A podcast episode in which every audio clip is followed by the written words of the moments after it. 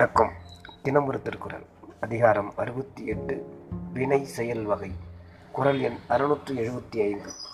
பொருள் கருவி காலம் வினையினோடு ஐந்தும் இருள் தீர எண்ணிச் செயல். பொருள்.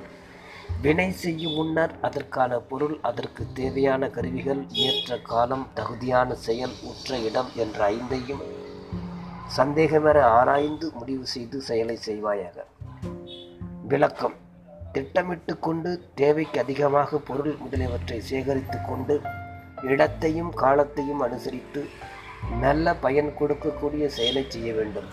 காலம் இடம் வினையறிதல் முன்னே கூறப்பட்டன.